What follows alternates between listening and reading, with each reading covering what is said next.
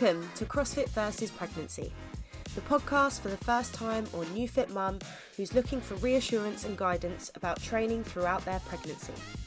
I'm Meisha, a coach who went from competitive bodybuilder to CrossFitter to expecting first time mum all in 18 months.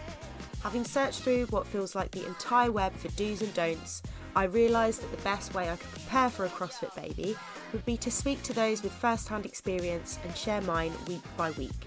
From coaches to athletes, new mums to veteran parents, you can follow my CrossFit pregnancy journey as well as learn from those who have successfully lived through it. Three, two, one, yeah! Welcome back, guys. This is episode 15. Um, I'm Meisha. This is CrossFit versus Pregnancy. If you haven't li- listened before, then welcome. I'm hoping that you guys will get as much of this out of this episode as I will. Today, I'm really excited to be joined by a guest who was pointed out with me to me on social media by um, an old friend, and it really was quite a match because we have a lot in common in that we have transitioned to CrossFit from other sports and we're both currently pregnant. So, let me tell you a little bit about this guest. I'm so excited to have her on. She started CrossFit when she met her partner Zack around four years ago after getting injured as a track athlete. She was a track athlete for 12 years and competed in 400 metre hurdles. 12 years is just amazing.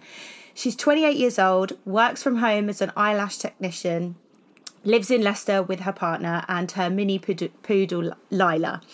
Her and her partner Zack were going to try for a baby at the beginning of this year, but found out they were pregnant in November last year, and unfortunately, they miscarried. It took around five months for her to have a complete miscarriage, and we're going to talk about this today because she's going to. She's already agreed that she would love to be so open about it, which is amazing. And then fortunately, she became pregnant at the end of May this year. So now she is 26, 27 weeks pregnant, I think. So let me introduce you. Welcome, Sam Brown. It's lovely to have you. Hi, Meisha. Thank you so much for having me. I feel absolutely privileged to be on here. oh, that's so sweet. You don't need to feel privileged. It's an honour to have you. It truly is. So, how Thank are you, you feeling? And just clarify for me, you 26, 27 weeks? So, I will be 27 weeks on Wednesday. So, is that tomorrow? Yeah, 27 weeks tomorrow. And how are you feeling? So, yeah, I'm feeling, um, I'm, to be honest, touch wood so far, you know, I'm I've had it. I've had it so lovely. I'm almost still wait, waiting to wake up one day and just be like, wow, this pregnancy has just hit me like mm-hmm. a ton mm-hmm. of bricks. But at the moment, um, I know everybody's journey is so different and everyone feels so different. But other than, you know, starting to kind of roll around a little bit when I'm trying to get up, I feel, um, I feel like amazing. Yeah. So uh, I can't complain at all, to be honest.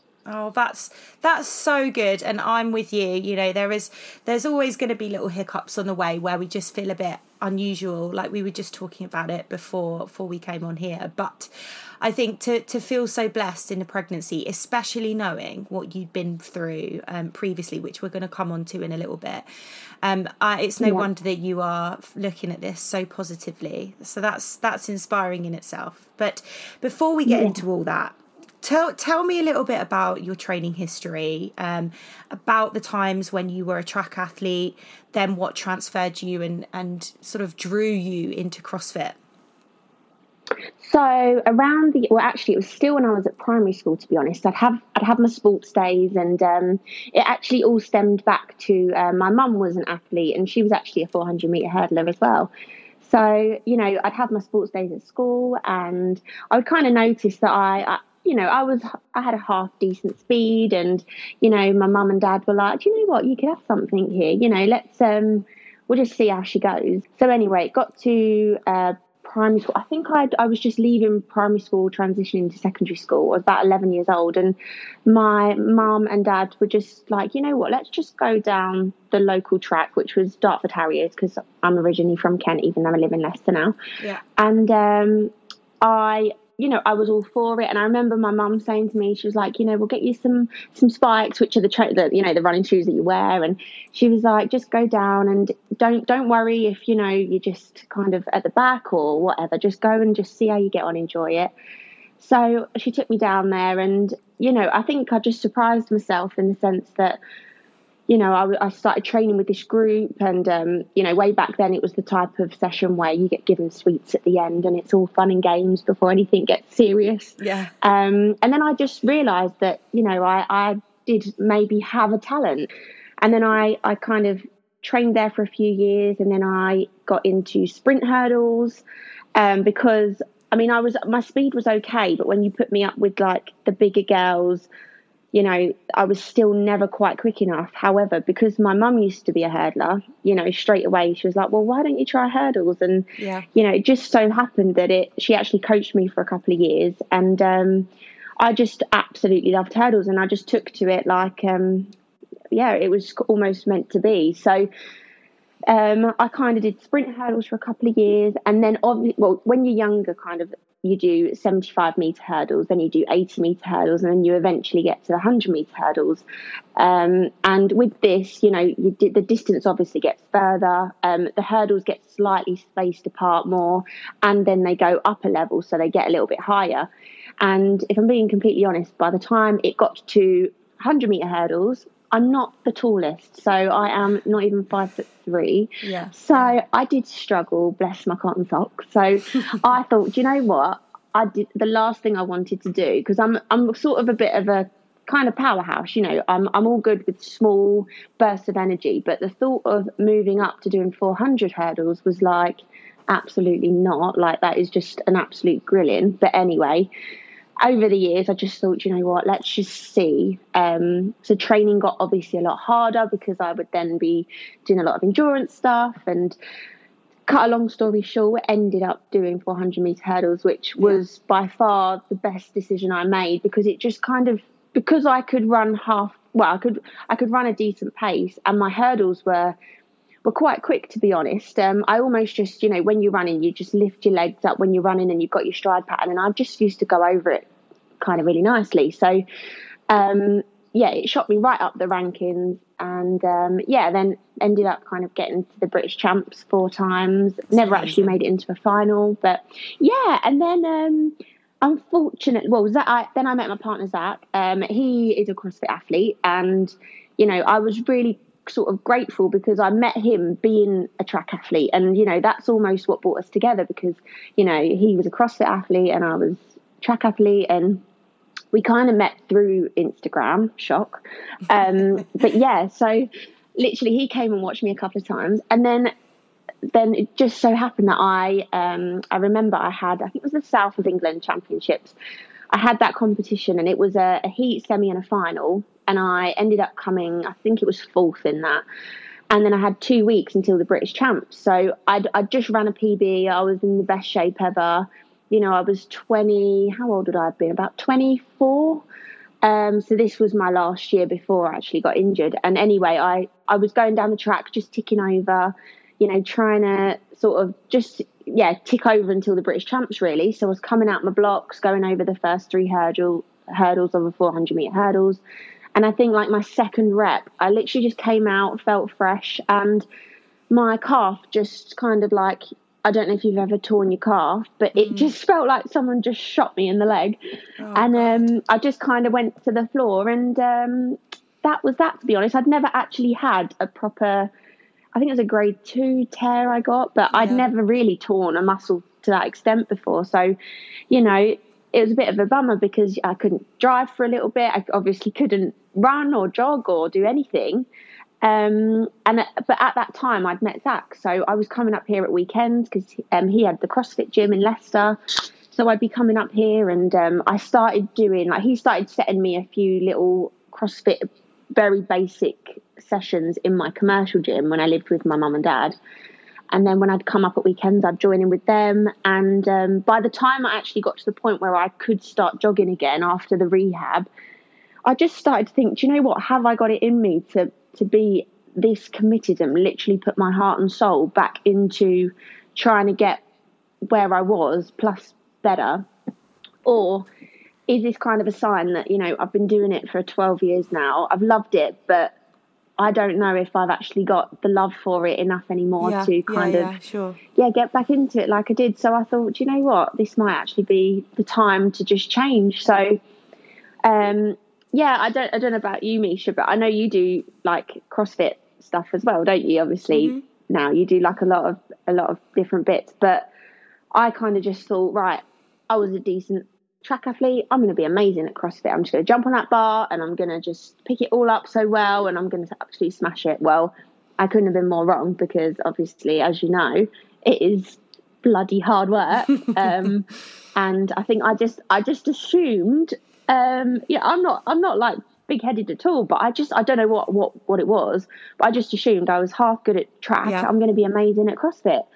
And it was just a completely different ball game in every way shape and form. So yeah now I just do it to keep fit and and a hobby and to support Zack and so yeah it's all worked out really well but yeah that was kind of uh, my journey really That's amazing. That really is. And I couldn't agree more. Having grown up um, as a competitive, well, I, I guess a competitive athlete in, in the sense that I used to I used to dance. I got really into um, sport and, and everything. I used to run, not not like you, just sort of five and ten Ks and that kind of thing.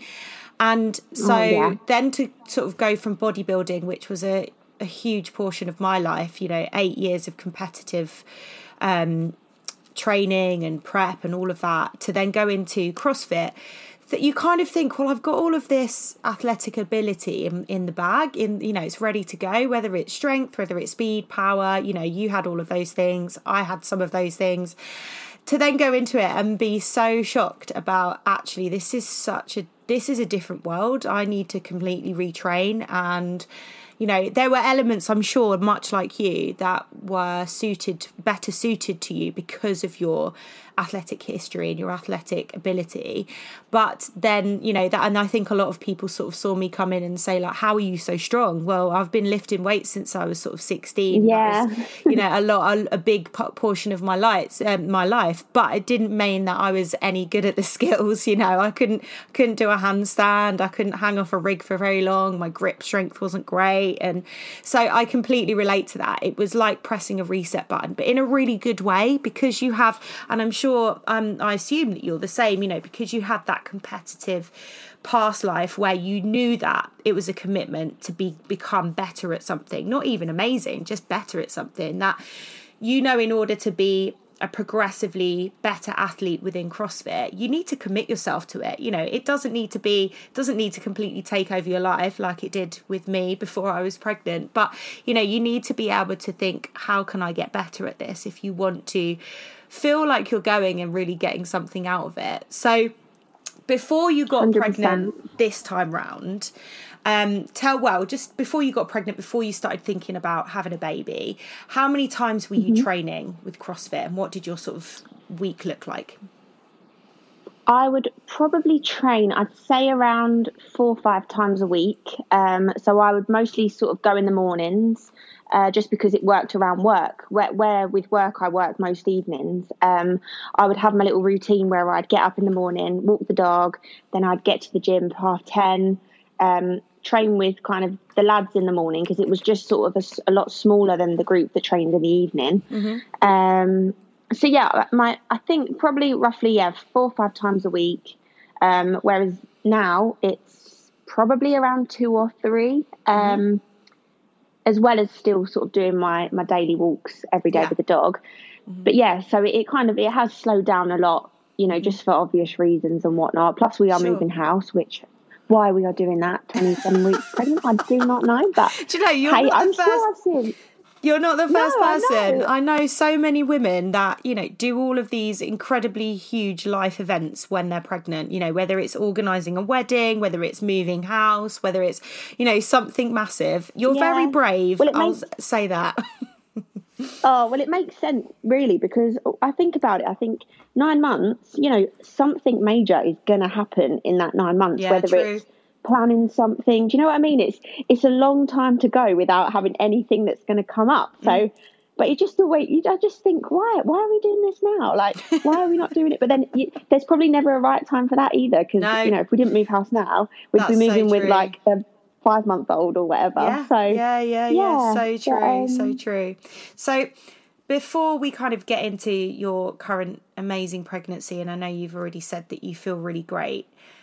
Let's talk about the experience that you had last year. So, you were considering getting, uh, trying to get pregnant at the beginning of this year, and then you found out that you were pregnant at the end of last year, um, and then you unfortunately miscarried. So, tell us a little bit about what happened and, and how you felt at the time and and I know you said it it sounds Oh, like it was quite a long process for you to kind of fully miscarry as well which having come from you know, a completely naive place when it comes to miscarriage um, I was so unaware that it could take that long as well, which um, it just seems so unfair that it could possibly take that long. But anyway, tell us tell us a little bit about the experience sort of from the beginning. So we found out uh, November that we were pregnant. It was an absolute shock, if I'm being honest. Um, obviously, we we had had it in the pipeline from the new year, January, to, to try properly. But um, yeah, it just come completely unexpected. Um, I told Zack over the moon, and we were like, right, okay, we got this. Um, it actually worked out that he, I mean, unfortunately, he didn't qualify for the CrossFit Games in the end um, this year, but it literally would have worked out that he should have, the CrossFit Games is in America. Yep. And um, it actually at the time worked out that he should have been over in America because he would have had to go over there for about three weeks. Um, so it was from word go, it was al- almost a bit like, wow, okay, let's just try and get this to sink in. But anyway, because it was Christmas coming up, we obviously straight away thought, right, let's keep it shum. And then what we're going to do, we're going to go for a private scan because we it would have been too early to go for the NHS Yeah. scan and whatnot. So um, we actually booked our private scan for Christmas Eve, and um, as you do, I got these these boxes to give to the grandparents, and had these little boots and a little hat and da da da, all of that in it. Um, so we booked this private scan. So excited to go um, on Christmas Eve. We'd actually been to, uh, we went to Dubai actually in December. Um, and I remember, I think it was the day that we flew. I, I'd had a little bit of spotting anyway, but I know that that can be quite common in pregnancy. Yeah. So I'd had a bit of spotting, and I remember the day that we flew to Dubai, I had like had a bit of a bigger bleed, and I was thinking, hmm, like, does my body know that we're about to fly? I think again, the whole time we were there, which was I think about a week, uh, I'd had spotting on and off. Came back, um, but it was it, there was nothing that told me that I had any other than that. I had no cramping. I'd had no. Um, obviously, it didn't pass, um, which I know can happen naturally, um, not all the time. So, anyway, went for this private scan on Christmas Eve, and um, the guy that did it, I'm not going to lie, that like Zack was sitting at the other end of the room, and um, I had a abdominal scan first, um, and then he did he did a scan inside as well after that because he couldn't see anything. So then we had the internal scan, and he basically just sat there and said to us, "I'm so sorry, guys, I cannot see a baby."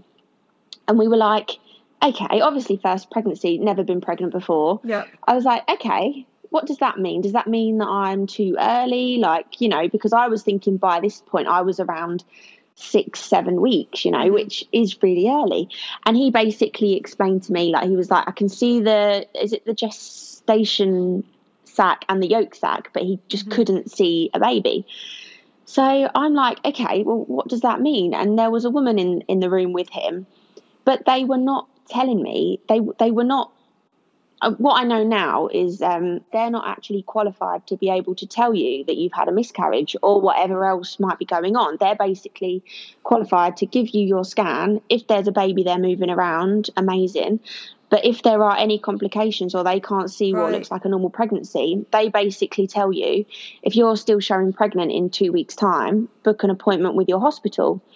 Now, what they should have done, and a couple of my clients actually had been to this place, um, and they were just, it just so happened they were too early to see anything. So they got referred to the hospital from this private clinic, which is correct. Like, you know, that is what really they should do. Yeah, Whereas yeah, yeah. with me, they said to me, literally, we cannot see a baby. We don't know whether you've miscarried. We don't know. We can't tell you what's happened. We just cannot see a baby. So they were like, right, if you're still showing pregnant in two weeks' time, book an appointment at your hospital. So all I remember doing is being an absolute confused mess, didn't have Yeah. a clue what was going on. Yeah. I came out and I remember the receptionist, she kind of like she come over to me and she sat down next to me and she was going, "Oh bless you, oh bless you," and I was like, "I have no idea what is going on right now. No. I, I'm just so confused. No one's given me any form of medical advice or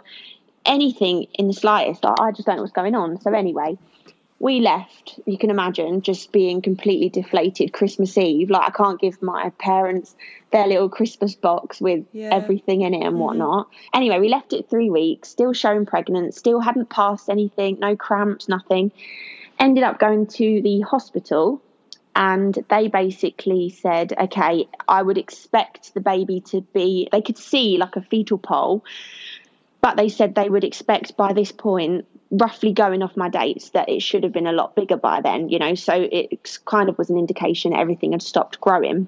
Mm-hmm. So then I got referred to the Royal, which is where they do all the gynecology bits, early pregnancy. They deal with the miscarriage, whereas the hospital I went to, they just deal with healthy pregnancies and, and birth and everything, Sure, basically. Sure. So then we got referred, and it was another 10 days before we got referred to the Royal for them to basically clarify that we had miscarried. But by then, you know, you have an indication, you kind of know, you you just sort of expect the worst anyway. Well, I did. And it was, and, and that's what it was. And they basically said that um, the the baby had stopped growing at I think it was around six and a half, seven weeks, which again for miscarriages, I know that I know people can miscarry at all sorts of different times, but I think that seems from what I've I've heard and, and you know what I've learned since is that is quite a common time. You know, Yeah. if you're gonna if you're gonna miscarry, it, sometimes it's before you get a heartbeat, which we never had. You know, we so that that that was the case. Um, so basically, that that's what they told me, and they said I had a, a few different options of what I wanted to do. So a lot of the time, you can have like the um, what do you call it? You know, medication procedure Sure. where you just have some pessaries and whatnot, and you you have to just sort of put them up and then wait around, and then everything starts working, and you know, then you will have like the very mild contractions, and then you'll pass it. So, me being an absolute, I mean, I'm a lot better now. Obviously, you get prodded and poked. I, I'd never had a blood test until I got pregnant last year, you know, and I'm Yeah. 28. So, I, I've always had this really stupid phobia to needles to the point where if someone says I'm going to give you a blood test, I'm like, yep, go for it. That's absolutely fine. Um, and then my brain will not agree with my body, and I'll just flake out for like a couple of minutes, which is ridiculous. But hey No, ho, that's it's what not I've had. at all. It's not at all. I know I know grown massive men that feel that way. So don't feel silly. It's not Yeah. it's just one of those things that your brain doesn't like. So you don't need to say No. it's ridiculous. No, that's true. That's true. But I am getting a lot better now. But anyway, so I obviously opted for the the pessaries because the next one was the medical procedure where you go in and you have to have like it's called an MVA basically where where you have um, some anaesthetics in your cervix and won't go into detail, but you know it, it's just removed basically. But you're Sure. awake, so it's you're in Yeah. for half a day and whatnot. So anyway, I got the pessaries, went home. I did it, I think, the next day, and um, you know I did have. Um, and this is actually going off topic a tiny bit. Is the the, the contraction? I, I'm not going to call it contractions. I've never had a contraction. I've never given birth, but what I felt honestly has kind of like really made me think. Do you know what? When it comes to giving birth, like I almost feel like I've had a very very slight feel of what it's actually Yeah. going to feel like. yeah. hmm So confidence wise now, I feel like I've got this even more, you know, than than having absolutely no idea what I'm about to feel, which Mm-hmm. Which, you know, if I can take any positives from this, then that would Well, be one amazing. of them. Um, yeah. Yeah. yeah. So anyway, I it um I sort of had the miscarriage that day. Everything what I thought came away, you know, how it's meant to. Um and that was that. So anyway, I thought, right, the worst is over. You know, you're meant to bleed for a couple of days, and it turns into a light period, and then you stop. Um, but as the, the days went on, I was just I just carried on bleeding, and bleeding. I was like, okay, this is a bit strange, but I'm gonna just hang it out. Um, I waited around two weeks, um, still carried on bleeding, and then I went back to the hospital. When I went in with my private scan, they basically looked at that and said it is obvious from that scan report that you'd had a miscarriage. They should have referred you straight away to the Wow, hospital, and then we could have dealt with this because obviously then it was another three weeks and then it was another Yeah. 10 days. Yeah. so so even though even though like the actual baby had stopped growing it's almost like everything else around you know you, my body still thought i was pregnant. So it's mm. like everything else was probably still kind of there was still a blood flow like was everything else still growing around it? Which basically explains i think why this went on for so long. But i should have basically gone for the medical to begin with i think but anyway so went back they said you they did me another scan they said you've still got some retained products so they gave me another lot of this medication which I took at home again, um, and nothing really seemed to happen the second time. You know, I had none of them con- really mild contraction type feels. I had nothing came away, you know. So I just thought, you know what? Let's just see how we go with this. You know, I know I've done it now. So I waited again, and and nothing really changed. To be honest, I just kept I just kept bleeding, and this this was what ended up really getting to me more than the actual miscarriage, if I'm being completely honest, because you know, it, the way I looked at it was I never got that heartbeat. So nothing was ever, uh, you know, I know not everybody would look at it like this, but in my eyes, Yeah. it wasn't an actual baby by then, you know, it was a pregnancy, but I didn't get a heartbeat. So that, that was, that was so early.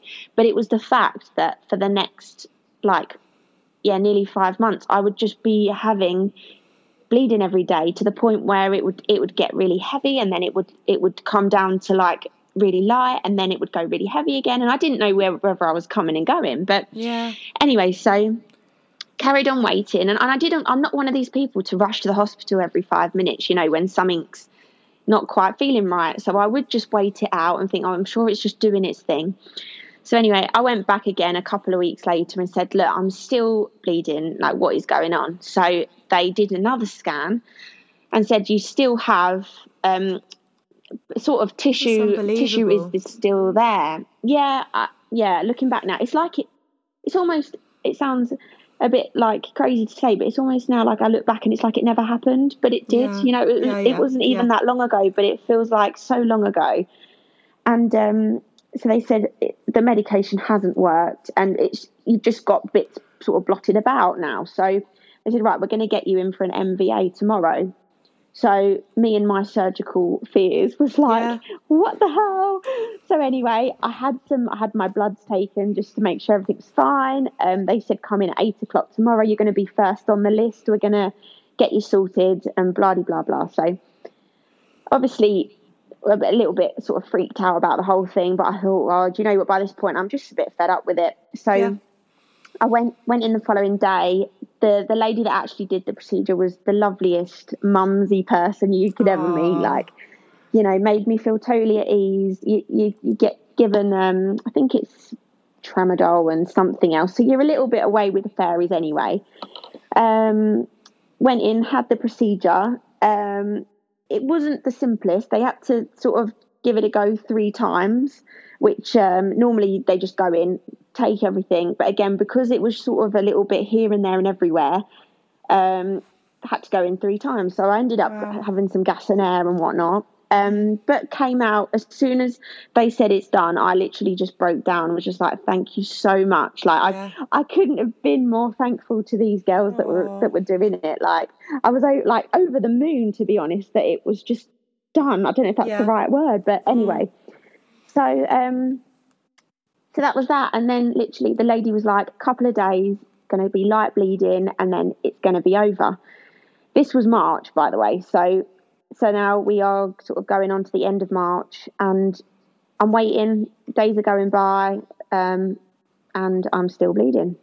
And I'm Oh, like, no. all right, a week's gone by, second week's gone by. I'm like, she did, she said a couple of days, like, and I'd get to the point where you know me and Zack would go into town, and um, I'd have like you know I'd have I'd be wearing a pad because I'd be like you're not meant to wear like tampons or anything else.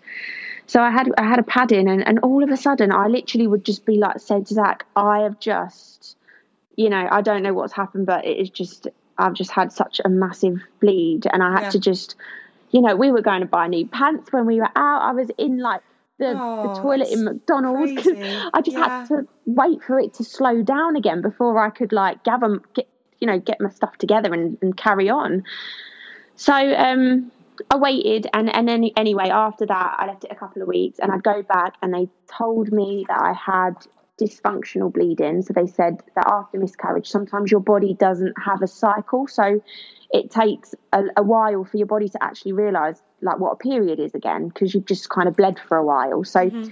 they then wanted to put me on. Um, I think it's called norethisterone or something. It's basically a a tablet that you take three times a day. It is a form of a mini pill, which I obviously did not want to go on because I was like, I've been off of this for a year and a half preparing yeah. to get pregnant. I yeah, do not yeah. want to go on a pill when I I'm going to want to be trying for a baby again when all of this crap is over. Yeah. But anyway, I had no choice. So I was like, right, I'm going to take I'm going to start taking this. So I started taking 3 tablets a day.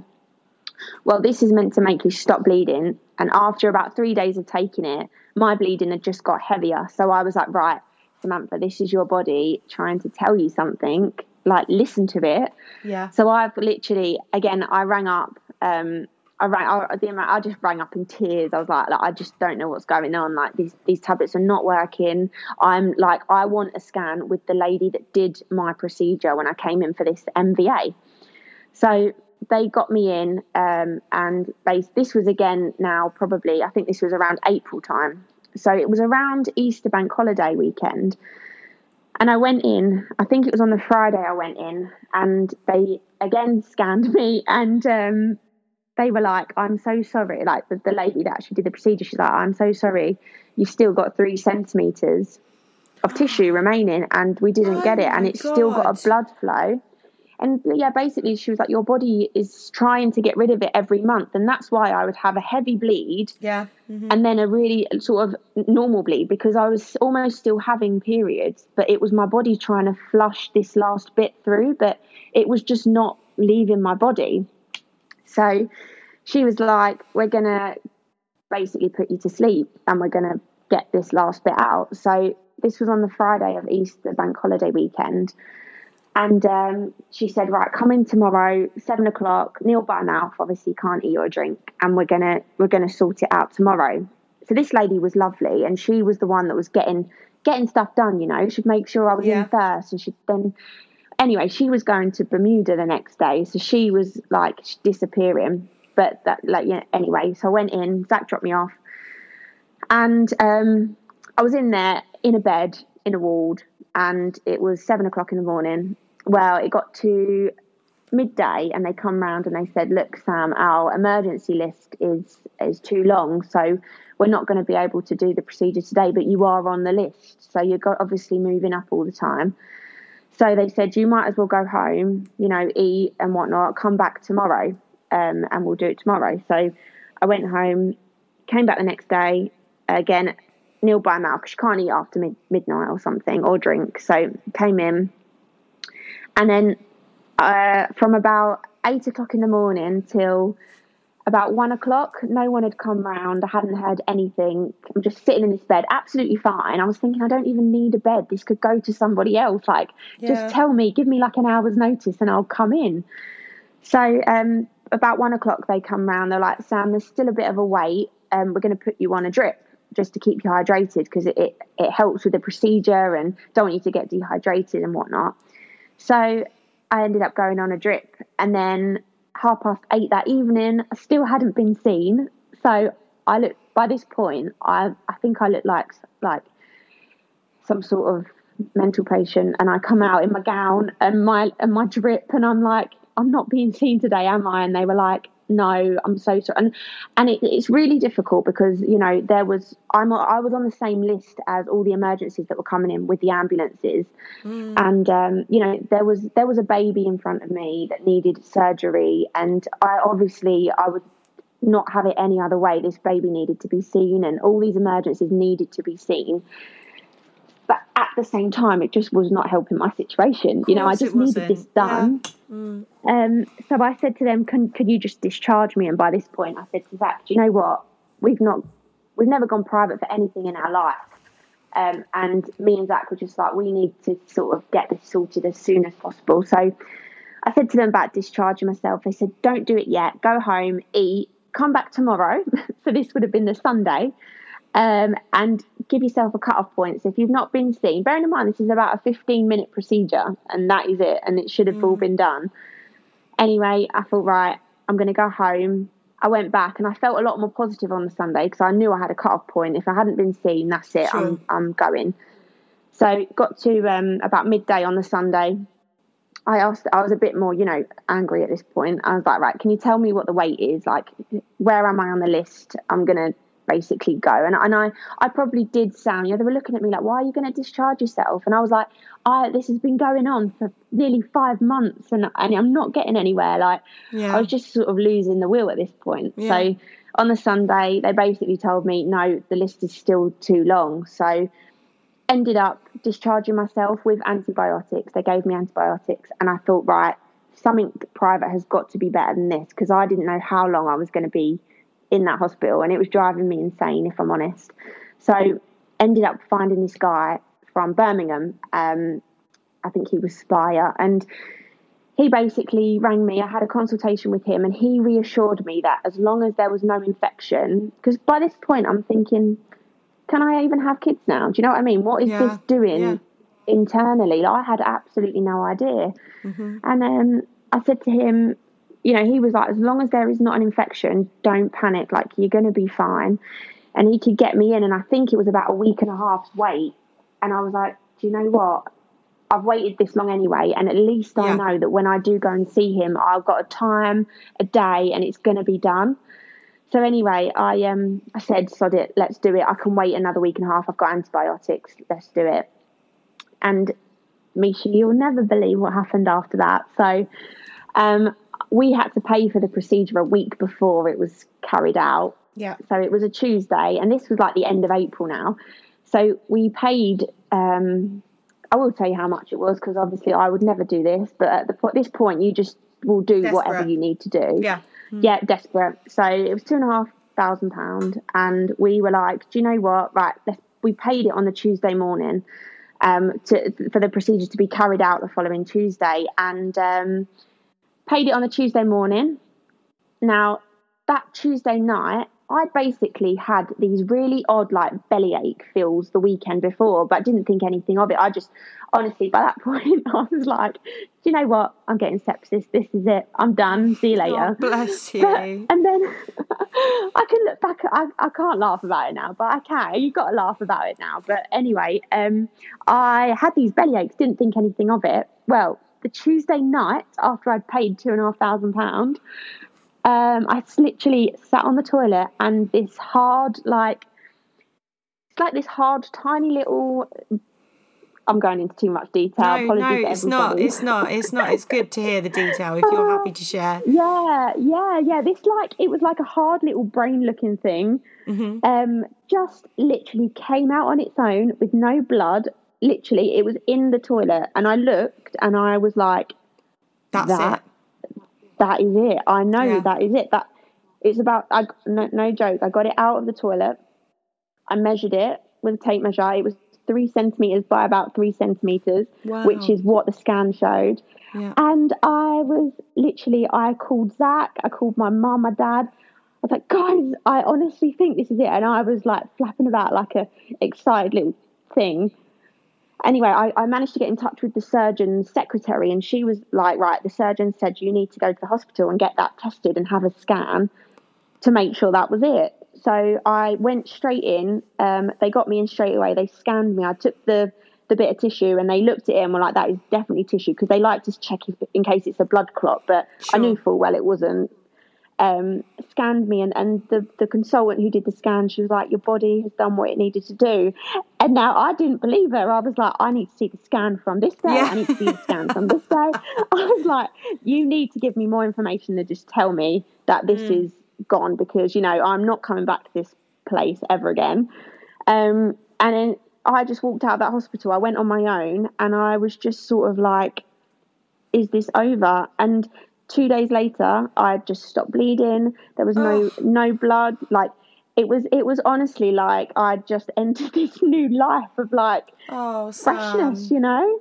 And honestly, like, and they this is where it's this is where I'm so grateful now, and I count my lucky stars because they literally said to me before you try again, um, what give your body a month, like, have a normal period. If it is a normal period, then you're all good to start trying the following month.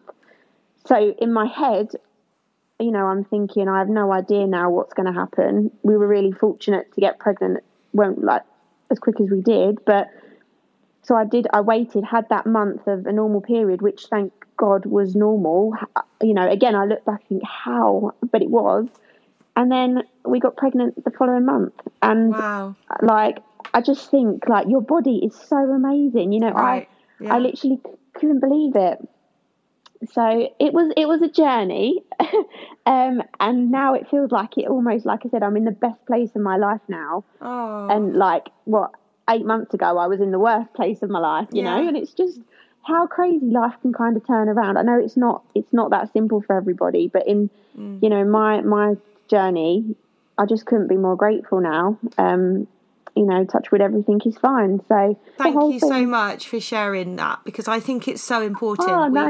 we, we spoke about before before we came on here how it's such a taboo subject because people don't want to offend anyone you know all, all, manner of reasons why people don't like talking about miscarriage and um, I've had people refer to it as the M word, and you know, actually, it's it's not a nice subject, and it's not anything yeah. I would wish anybody to go through. But it happens, and it's common. And mm-hmm. to hear your journey, I mean, like I say, I was completely naive to to understanding that it could take that long it must have been such a relief to to get to that final point. So just yeah. just really briefly, tell me about how uh, I mean, were you trying then, actively trying to get pregnant, or was it another we weren't expecting it oh, when you yeah. found out? I I know, like I, I didn't know. I know everybody. It takes everyone a different amount of time to get over a miscarriage, and I didn't know how I was going to feel. And if it had, if it if it had been over sooner, then I would have probably waited and thought, mm-hmm. right, I mm-hmm. don't know if I'm quite ready yet. But I don't know what it was, but I had never wanted anything more by the time Aww. it was all over. You know, I, I had my ovulation sticks ready, I had my yeah. pregnancy test ready. Like, poor Zack didn't know what happened to him that week. Do you know I, mean? I was just like, come on, let's go. So, and people say, like, you know, you hear people say, oh, we're just going to try. You know, I was telling my clients and my friends, you know, we're just going to go with the flow. But I wasn't like that. I was like, right, we are having this baby. Like, we're going to try. So yeah, we were physically trying after that, and um, I think that's I amazing. Just, yeah, it was just so so good, and it was meant to and be. he was actually shocked when I. Yeah, it was meant to be, but I think when I told Zack again that I was pregnant, he was like, already like she's pregnant again i was like yeah so yeah take it, it as a, a massive moment. positive i think there is no rhyme or reason for it i think to look at to look at yourselves and your lifestyles is one thing. Surely there's going to have to be some element of you looking after your body, your partner looking after your body that is going to bode well for your chances. But of course, people who are incredibly healthy and live these perfect lives also um, you know aren't so lucky and, and don't get pregnant very quickly so you can never be sure as to why was it luck was it just good timing you know but but yeah, yeah I, I I'm truly blessed as well to kind of have that really short. I mean, again, it was like a complete shock. We couldn't believe it. We really didn't think it was going to be that quick. But you know, I like you said oh, earlier. Oh, so you, nice that it was. Yeah, you have to be so grateful because I I've got friends that it took years, you know, years to get pregnant. So yeah, you know, can't complain. This is the crazy thing, isn't it? We're all on, you know I mean, a lot of, of, women are obviously on the contraceptive pill for like most of their lives, and we're told to go on it because otherwise you're going to get pregnant. And then, you know, then we're told come off it when you want to get pregnant, and everyone just assumes that they're going to get pregnant and that's it. Yeah. But it's not until you actually, you know, start trying and you hear all these other. I'm sure you've heard loads of doing like the podcast. You've probably heard loads of different stories and.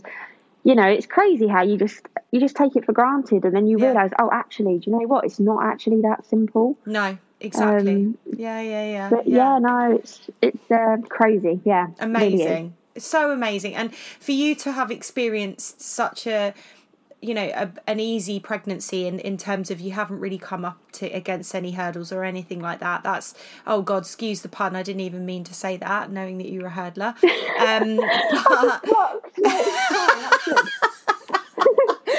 but I obviously need my coffee. but let's let's talk a little bit more about training now because obviously that's that's I'm I'm so grateful that you shared that story and I'm sure so many women out there listening will be grateful whether they've been through that themselves and they can relate or that they've never been through it and no one's ever really shared it. Because I know even someone who likes to be incredibly informed and educate myself I'm a bit of a geek when you know whether it's that I've got pregnant or I've got you know a something a client that's got something going on that I've never encountered before I want to deep dive and understand everything about it. So but miscarriage has never been explained to me like that before so that's truly i'm really grateful for you going into detail like that it's, it um, i'm sure Oh, a lot no of women problem. will be too but yeah let's talk about training so how did you feel um about this is in this in your pregnancy now how did you feel about training Yeah. when you found out that you were pregnant for the second time Um, so if I'm honest, I didn't want to.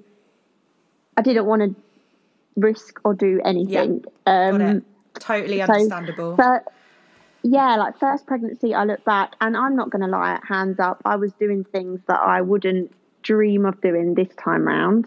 Again, probably taking everything for granted. Um, not saying that any of that is what caused it, um, but because of what happened this time round, I've just, I just thought, right, nine months, you're just gonna, you know, you're not just suddenly going to balloon by not you know, doing muscle ups. You know, not that I would have done. I didn't do that in the first pregnancy, but just a, f- certain exercises that I did that I don't do now. So I literally, even before I found out second time that I was pregnant, I took a back step because I knew that it was hopefully going to be coming again.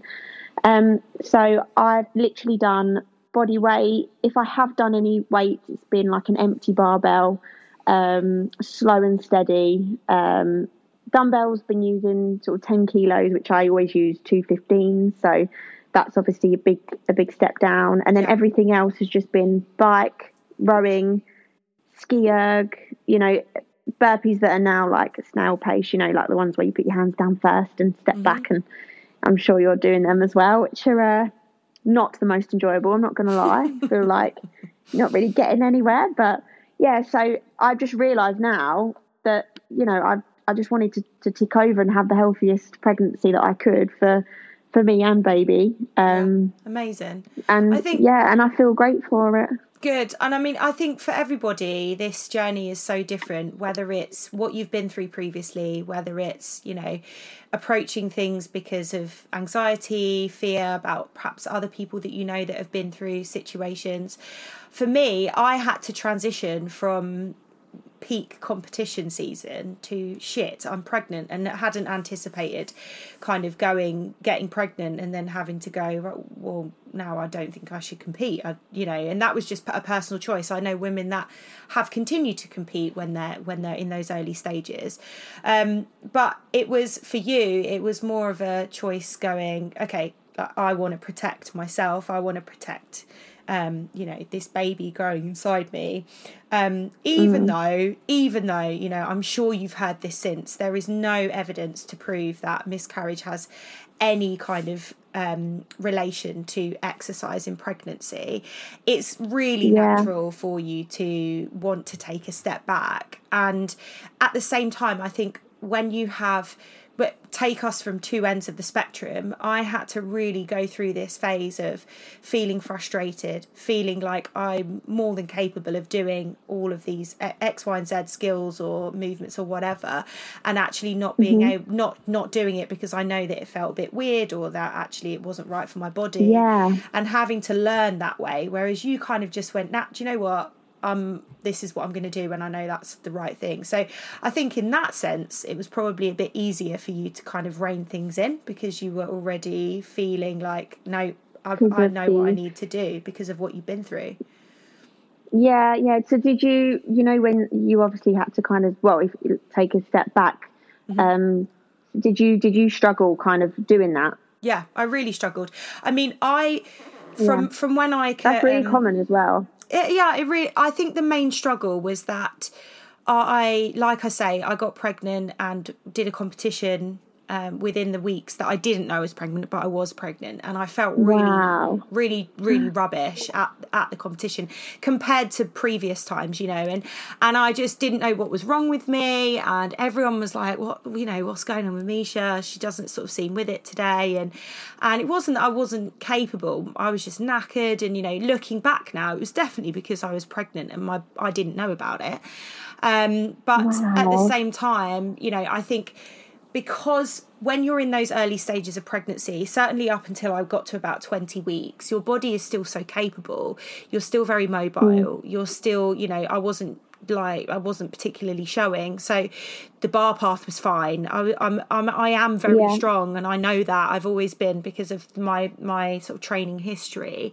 So to be able mm-hmm. to kind of convince myself that actually I shouldn't really be doing these now, and, and this isn't the time to be pushing my body. Um, I found it really hard to contemplate what everybody was saying to me about listening to my body because I'd spent the majority yeah. of my life not listening to my body and pushing past those feelings of stop. Um, so that was a really yeah. frustrating time of transition to be able to think actually listening to my body to to keep pushing is not is not what I need to do right now. This is about moving for feeling good, not about moving to make mm. progress.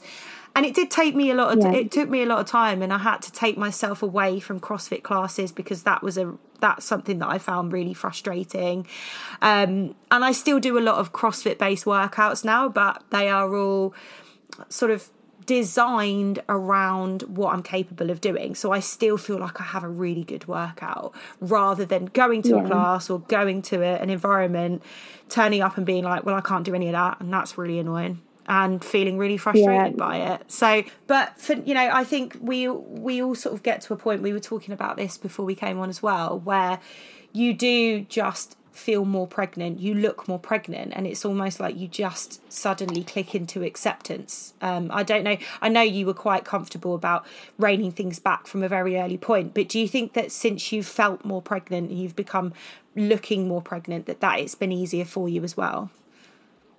Yeah, I do. And apart from the fact that, you know, it's, I mean, I was doing burpees last night, like I said, the scale version and I literally was just like, I am blowing right now. Like this, mm-hmm. this is getting hard. Like mm-hmm. you know, and I think that all comes with it as well. You, you know, you you start to feel, yeah, like you just said, pregnant. So you kind of just accept the fact that I, you can't do, you can't, you know, you can't go hard on the bike anymore because you're just gonna, your heart rate's gonna kind of shoot yeah. up and you're probably going to come over feeling a bit a bit odd. But then I don't know about you, but how many weeks are you again? I'm 30 weeks so which is scary because that's like the, the scary time wow. when you hit the 30 i think that really clicked for me it hits yeah yeah. Oh god i'll be catching up with you in a couple of weeks. Oh, but yeah I, I don't know about you i don't know how you know you've i don't know if you had like the sickness and and have felt felt rubbish mm-hmm. at all but uh, for me it's just gone so fast and i'm like do you know what? There's only a couple of months left and we've mm-hmm. already done it. Do you know what I mean? And, you yeah. know, and then we'll have the baby and then we'll be spending so much time with them. And, and then we've got all the time in the world to get, to get back to where we were. And when you actually look at it, nine months, it goes by in a flash, doesn't it? It so like, does. Yeah, yeah, it really does. So that, that's what's helped me as well. Like knowing that it's just gone so quick and before I know it, I'm going to be like, you know, getting back in there. So yeah, I couldn't agree yeah. more. I think the transition for me was it was just like a, a, big shock for me to even get pregnant as quickly as we did. So then the transition yeah. I think was just a little bit more taxing in that right, I wasn't ready for this. I wasn't prepared. I wasn't kind of yeah. you know in my mind thinking that okay, now I now I need to kind of slow things down. I was kind of just taking off in the the competition season. But regardless, I think you're so right when you when I finally hit that point of acceptance and understanding, it was my whole outlook on training changed and I really began to enjoy it again for what it was rather than feeling frustrated by what I couldn't do. I was really enjoying Yeah. what I could. And yeah, you're Yeah. so right. I think from the very when that when that acceptance happened, I thought this is this part of this journey now. And when the time comes and it's right and my body's ready, the next part, the next journey will be so exciting to see what I can do. My my amazing body can can put itself through Yeah. all over again. So yeah, it's you're very right. That sort of next stage it will come when it comes and you've got Oh, the rest of your life to to get back to where you were or even further than you were so yeah it's it's exciting I- the prospect isn't it Hundred percent, and I can assure you that I would have literally felt exactly the same as you on my the first pregnancy. I would have literally had exactly the same thoughts. I would have found it so much harder slowing everything down, and it is purely purely only because of that experience that I've changed changed how I felt next Yeah. time. But even you know girls that have come, I've had girls like message on on Instagram, you know, saying um. Sam, how did the amount of questions? How did your training? Did did you stop training as intense before you got pregnant? And they're they're worrying that their training that they're doing now is stopping them from getting pregnant. That's before they're even pregnant. And I'm Yeah. like, mate, keep doing what you're doing. Like, just Yeah. keep doing what you're doing. If mm-hmm. you've got that, you know, healthy life, you know, it's it's actually a really good thing. And and don't even think about that Right. before you're pregnant. But the amount, I think it really does cross a lot of women's minds. of course it does About and i understand before. Yeah, I understand why it does. It's more that Mm. unfortunately, and this is this was kind of my mission about this podcast when I found out I was pregnant. Like I said, I'm a bit of a geek. I want to know everything about mm. everything. I want to feel informed. I want to feel ready. I want to feel excited by something rather than fearful. So when I started to research and and because I'm a coach, I know where to look for studies and and the medical side of things. It just was absolutely it was it was a, it was rubbish and there really wasn't as much as I thought there would be. So I felt like Yeah. If I'm a coach who knows where to look for information, um, struggling to to find that reassurance, how many women out there that are, you know, whether they're professional athletes or they are, you know, personally competitive, you know, just doing their own thing and doing it for enjoyment, that are going to feel so much fear around what they shouldn't shouldn't be doing, and and I totally relate Yeah. to that because when it's a new experience and you're doing something you've always done, you start to doubt can my body cope with this? Should I be doing this? Is this bad for the baby? You know, but that's again the misinformation or the lack of education around And the pregnancy. older generation as well. Absolutely. You are so right. Yeah, yeah, yeah. Oh, I bet you've have I you had a lot of that in your pregnancy, like not, you know, disbelief of how much you're doing.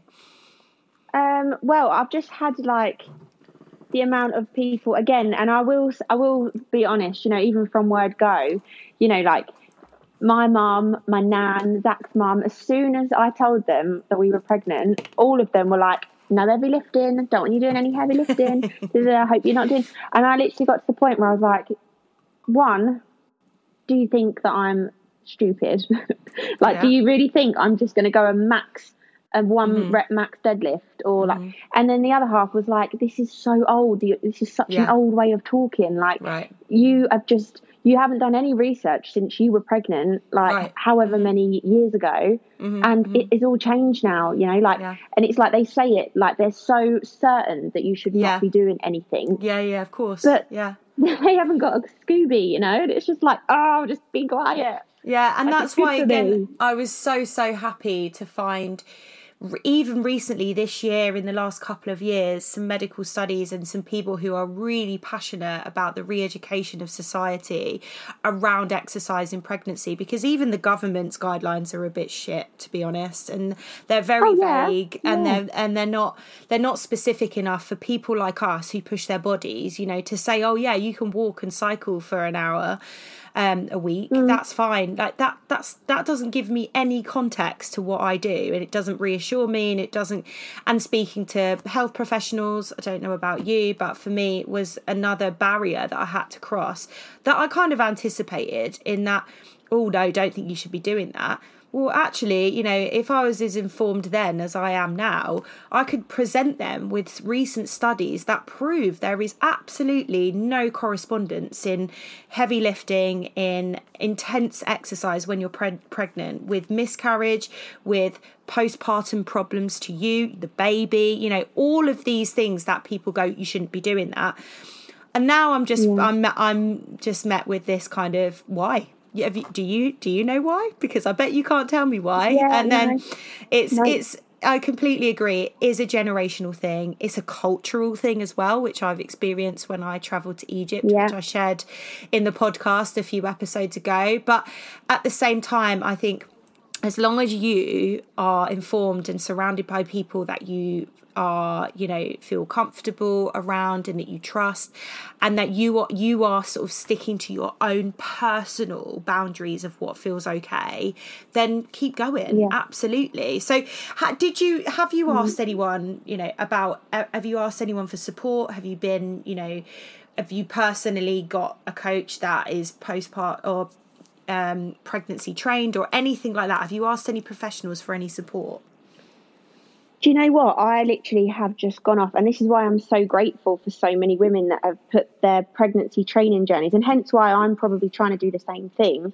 Because, you know, I've literally followed, I've got a handful of girls, you being one of them, that I watch what you're doing and how many weeks pregnant you are. And I'm like, right, okay, this is, you know, and, and again, women who have now got their babies and I'm watching them come back after pregnancy. Yeah, and that, yeah. to be honest, is what I'm following. And I know that you know, they're not necessarily, none of us are like medical professionals, but it is like, I totally agree with you. It's just about listening to your body, like, and the training thing. I've not had a coach because I, I do feel like now with the women that I follow, I just gauge for myself, like, I think, oh, that's a really good workout for around the pregnancy that I am. I know that that's obviously safe.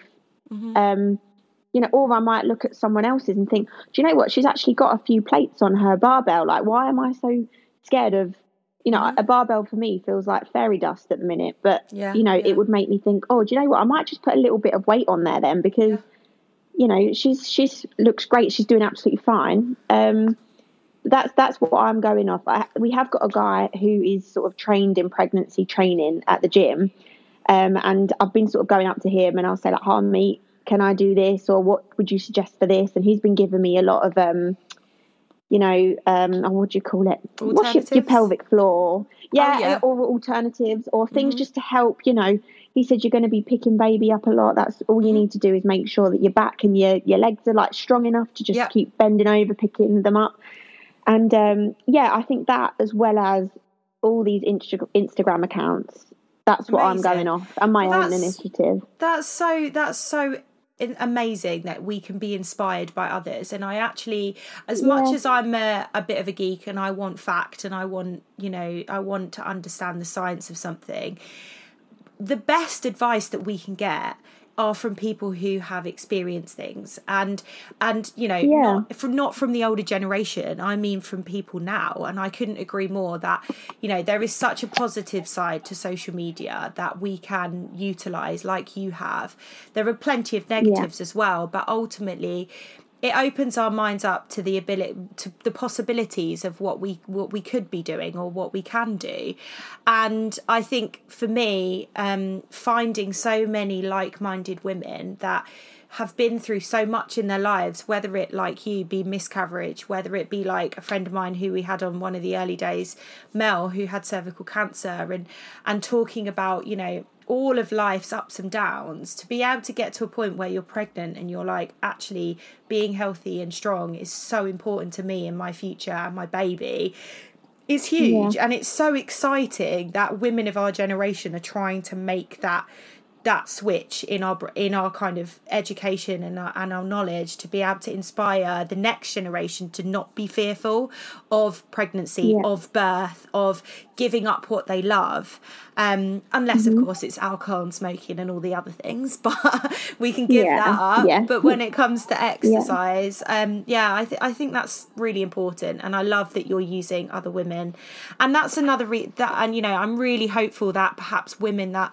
have been in touch with you that are asking you these questions and are a bit fearful will find this podcast and feel reassured through you and the fact that you've now become a part of it and are sharing your own experiences and your you know excitement for training in pregnancy. I think being able to hear those variety of journeys and experiences from all different women and be reassured that actually whatever you do it's all right it's okay keep going yeah. is is what a lot of people need just to go oh okay because my midwife told me I should stop running or you know um all of those things yeah, and even even you know when I go back just briefly to the miscarriage, you know I have just described that in that isn't that isn't how they tend to be. That I think that sure. was just a one off, and and even still, this is why like I did want to just talk about it a little bit because I would just you know I'd love to say, God forbid, I hope this doesn't happen to like anyone I'm close to or anybody. It shouldn't happen to anybody, but if it did, I would be the first one to say you're going to be absolutely fine. Like you're going to get through it. It's not. It's not that bad. Like yeah, you know, and everyone everyone does have different emotions about it and feels different yeah, and, it, and, and some people it's over quicker than others but you know even for for mine it it took a long time but you know mm. look at me now like um you know Absolutely. I'm totally through the other side and and that's probably more like I I would just w- would love to be that person that could say to somebody god forbid they ever miscarried that you're going to be absolutely fine. Like, just yeah. don't worry. I went through this and I was absolutely fine. So, yeah, yeah I do think um, that that for me is quite important because I, I like I said, I didn't know anybody that had, had been through through it. Sure. It's kind of like I had been. So mm. yeah, I think it's important yeah. to share. It really is. Um, it is. And, I, yeah. and I'm sure so many women have been grateful to you sharing previously and will be grateful now as well. So two what yeah. two final questions because I'm aware that we have been chatting for a long time and I don't don't want to take up too much more of your morning. Um so Oh, I'm loving have, it. Don't worry about that. Oh good. Oh that's lovely. Do you have any plans or ideals because I know plans sometimes don't always come about the way that we want them to mm-hmm. for postpartum yeah. and what you're expecting in terms of your training, in terms of what you would like to achieve? So, I do you know what? Right now, I I, I actually don't. I don't, and, and that's, that's, only great. Because, that's fine. Yeah, and I just think when I, actually mentioned this on, uh, I did like a little Q and A the other day actually, and someone asked me that question, and and I thought I I feel quite confident, as you probably do. I'm guessing that you feel the same. I'm not sure, but because that's all I've ever known, for me, and touch wood, like I said, because my pregnancy is so so lovely at the moment, and hopefully will carry on being. Um, I just feel like, pending on labour, I feel like without having any rush or needs to get back ASAP, I just feel like I'm going to bounce back quite quick, and I'm just going to start enjoying popping in the gym every now and again, bringing baby with me, you know, making yeah. sure the music's not too loud and all that jibber jabber. But and then just kind of um, like I said, my competitive side has not been there in CrossFit like it used to be in athletics. So I've got you you you might be different because you might want to get back on that competitive stage and carry on absolutely smashing it. Um, whereas I don't feel like in my sporting career I've really got anything that I'm in a rush or sure. needs to kind of get get anytime soon. But obviously, I would love. Like I, I don't know about you, but I'm looking back at all of these training videos that I did before I was pregnant, and I'm already like, oh, look at my abs. Like, oh, look how slim I was. so I think like if I had to say anything like uh, postpartum, it would be just to look like that again. And I know that yeah. I don't know if that sounds shallow. It's not shallow, no, is it? It's, it's just not shallow. Having that drive all. and ambition yeah. to just get back to where I was and have a baby. And I just think that's so amazing. If I could, you know, get baby here and then yeah, look like I did, and even like be as strong as I will. Well, I, I know I will be. This is the thing. I I know I'm going to be back on the rings and uh, back on the bar and you know lifting again and that's not that's not impossible that's, yeah, that, to me exactly. that feels so easy to do mm-hmm. at the moment so i just think that's that's my goal to kind of be back doing exactly what i was doing plus have a little one like that's just such a big achievement It's huge in my eyes. and it's amazing. And Yeah. Think, again, like when we were talking about training in pregnancy being a generational thing, or you know, seen as a negative generationally, I also think that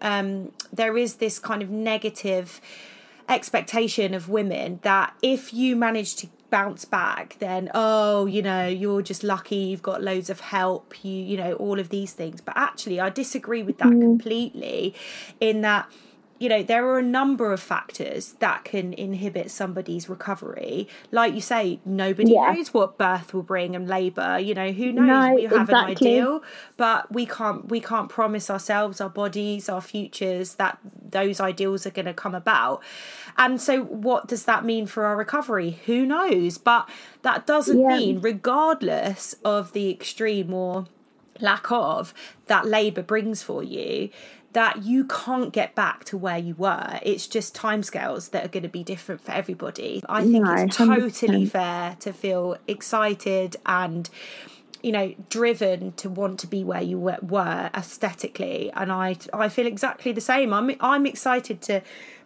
to see what my body is capable of post pregnancy. I want to see what you know. It's done this amazing thing in growing a human. Right, let's see how amazing it is and and transform, um, you know, transform back to something similar to what I was previously. Yeah, it's it's an exciting time, Yeah. and I agree completely. Um, so it is, and I think that all comes with like our our competitive history as well. Sure. It's like another challenge, isn't it? It's like Yeah, right, really come on then. Like we just probably look at it all like a little bit of a competitive side, which is good. Like it's healthy.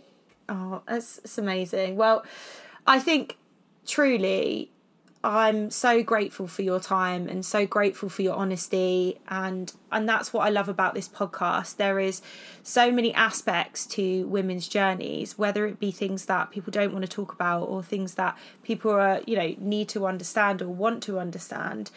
Um, having someone like yourself who, like me, have transitioned from one sport to CrossFit, um, really enjoys the the kind of the hardship, I suppose, that we put our bodies through to transition from that to pregnancy um, with so many other things going on is is truly inspiring and I'm sure so many other women are inspired by you. So keep doing what you're doing and I really truly hope that the remaining part of your pregnancy coming into your third trimester um, that you are still feeling really positive and strong and that it all goes really well for you um and Thank you so much. it's it's been a real pleasure and thank you for sharing Oh, anytime. And again, thank you so much for asking me to come on here. It's uh it's like I said, this is actually my first podcast ever. And um it's just been such a pleasure talking to you and you know again it's so lovely talking to other people like you're going to be a mummy as well and i'm not going to be too far behind you and Mm. And uh yeah and i hope that as well you feel you know that the rest of your pregnancy goes goes really well. And before we know it yeah we're going to be uh after another podcast when babies are here. We will. Absolutely, and I couldn't agree more. I think this is such a new uh, journey for us both. You know, we're not far apart, um, and motherhood is going to be another new journey that we're we're definitely going to come back and discuss. I can't wait. So, um, I hope that you have, um, like I say, a really lovely um, third trimester, and we'll definitely catch up soon. thank you and you Meisha thank, Thank you so you. much So, just for you guys listening, uh, thank you so much for listening. If you want to get in touch or share any of your own experiences, then please do. You can get in touch with me at info at meishapt.com or I'll chuck mine and Sam's information about socials all in the episode notes so you can get in touch with either of us. Whether you want to share something that you've been through or ask us a question, please do. I'm sure Sam will feel exactly the same. But for now, Thanks for listening. I'll be back next week with another episode. I really, really hope that, like me, you are feeling really empowered and just learnt so much from Sam. Um, so, yeah, thanks again. And you guys take care. Bye.